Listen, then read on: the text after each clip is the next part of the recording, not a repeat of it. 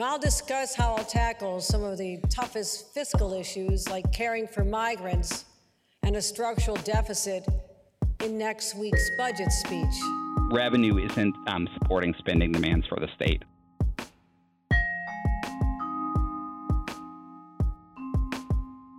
Hi there, it's WAMC News Director Ian Pickus. And on this episode of the WAMC News Podcast, what we talk about when we talk about budget shortfalls. On Tuesday, New York Governor Kathy Hochul will outline her budget proposal for the next fiscal year, and the plan will be closely watched by members of both parties in Albany since it comes with the state facing a $4 billion gap. So it's up to all of us to make the hard yet necessary decisions and use taxpayer dollars creatively and responsibly and I'll discuss how I'll tackle some of the toughest fiscal issues like caring for migrants and a structural deficit in next week's budget speech.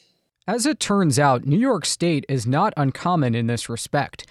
According to a new analysis from the Pew Charitable Trusts, about half of Americans live in states with budget gaps, long term deficits, or both. There are many reasons why, and joining us now to break it down is Josh Goodman, Senior Officer for State Fiscal Health with Pew. Thank you for being here. Yep, my pleasure. Happy to talk to you. So, it may be an obvious question, but how do these deficits and shortfalls happen? Yeah, so there there are a couple factors really driving uh, the deficits, um, and I think it's helpful to start by just kind of looking back a few years. And so, at the very beginning of the pandemic, you know, state tax revenue was devastated. Businesses were closing down, people were working less. But then pretty quickly, states had these incredible budget surpluses. Um, the federal government was giving lots of aid um, directly to state governments and also to individuals who were then, you know, spending more in the economy, and and that was um, increasing state tax revenue. What we have happening now is kind of a normalization of fiscal conditions, where that federal aid is going away you know, the economy is held up pretty well, but it isn't booming like it was. And so um, that's sort of leading to, you know, the end of these incredible surpluses that states had.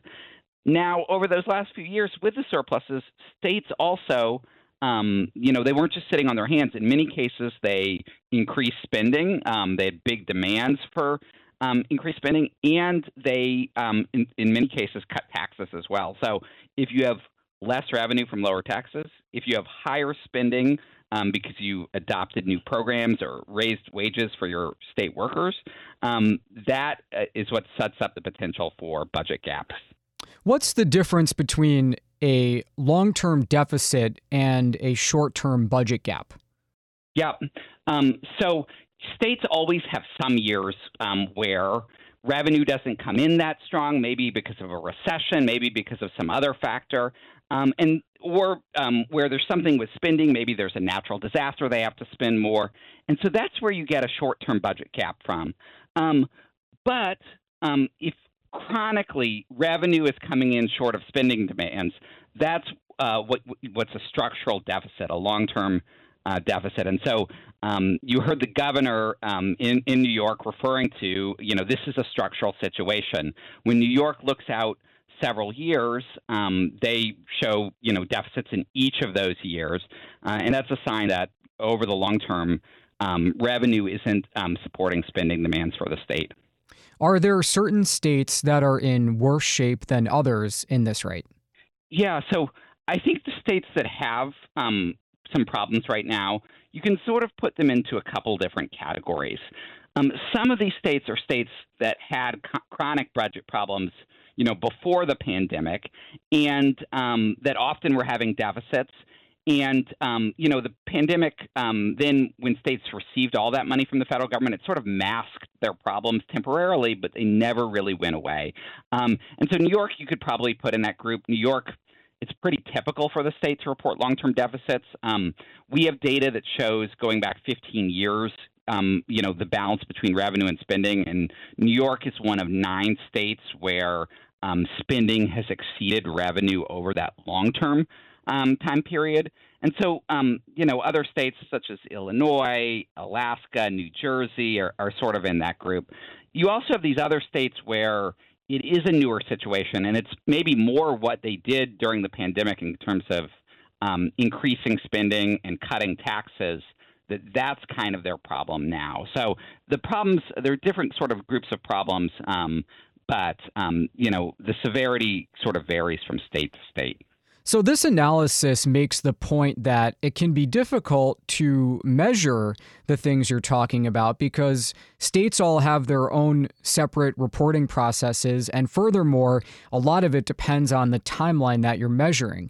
The reason I bring that up is in recent days, Massachusetts Governor Maura Healey has started proposing $375 million in budget cuts uh, to make up for a billion dollar current spending gap. Um, so the question is when we're zooming in on states that have the problems you're identifying, what is an appropriate timeline to measure by? Yeah. So um, we encourage states to look out at least three years into the future, and that's kind of a minimum. Um, and the reason to do that is, um, you know, to identify those structural deficits we talked about earlier. That unless you're looking out longer term, you can't say, really say, is this a temporary problem or is this something where we need to do, make permanent changes to get revenue and spending back um, into balance? And um, in, in, many cases, three years is, isn't even necessarily enough. States states should be thinking about, you know, what are the policies policies we've adopted? If states have adopted a tax cut that's phased in over five years, then they should look, you know, beyond that five years to say, well, will the budget be balanced after we fully phase in this tax cut?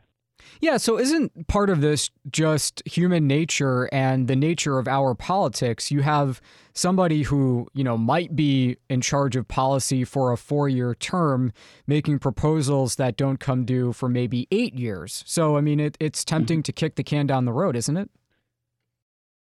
Uh, certainly, that's something we see across the state. One thing um, in our research that has been gratifying to see, though, is um, when states have this good data on sort of their long-term budget picture, they use it um, to make policy decisions. Um, a great example of this was in New Mexico.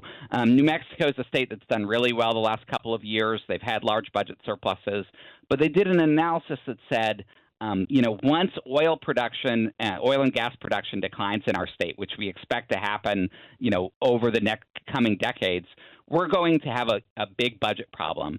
And so, with their surplus they had, part of what they did is they put some of that money into endowments and trust funds that will um, generate revenue over the long term. So they said, we're not going to spend all this money right now. Um, you know, we care about the future of our state. We want you know our goals to be achieved not just right now but into the future. And so um, I, I, think the starting point for getting um, policymakers to have a long-term perspective is giving them the data that they need um, to be able to take that longer-term perspective. Let me ask you a cynical question, Josh. The pandemic obviously was not foreseen, and it was an, a tremendous shock to budget writers, no question about it. But uh, they were rescued. I mean, it's literally in the name. Um, so when states found themselves in an emergency, uh, not only did a federal bailout come through, but as you mentioned, in many cases, it brought states uh, to a position of being flush in a way that they wouldn't have been otherwise. So, do you think that has changed the dynamic in terms of long term planning, you know, knowing that there might be a safety net? Yeah, um, certainly, you know, that's been an important role of the federal government, not just with the pandemic, but with the Great Recession, um, going back to the dot com bust. So, really, the last three recessions we've had, um, the federal government has come to aid states. And, and part of the reason for that is the federal government has, you know, can um, uh, take on debt in a way that state governments can't. And so it, it's sort of a, a natural role for them. I'd sort of spin it a different way where um, I think it's a big open question for states. If there was a recession in 2024, would the federal government come to help them? There's certainly been a lot of um, sort of uh, uh, maybe backlash against the amount of aid that was given to states. There's questions um, in Congress about you know whether that was the right decision or not, and whether it was the right decision or not. Um, I don't think state policymakers can be assuming that when there is another recession, when there is another crisis, um, the federal government will come to their aid, um, and certainly not to the same degree necessarily. Josh Goodman is Senior Officer for State Fiscal Health with the Pew Charitable Trust. Thank you very much for taking the time to speak with us. We appreciate your insight. Absolutely, my pleasure. Okay, that does it for this episode of the WAMC News Podcast. Thanks so much for listening. Until next time, I'm Ian Pickus.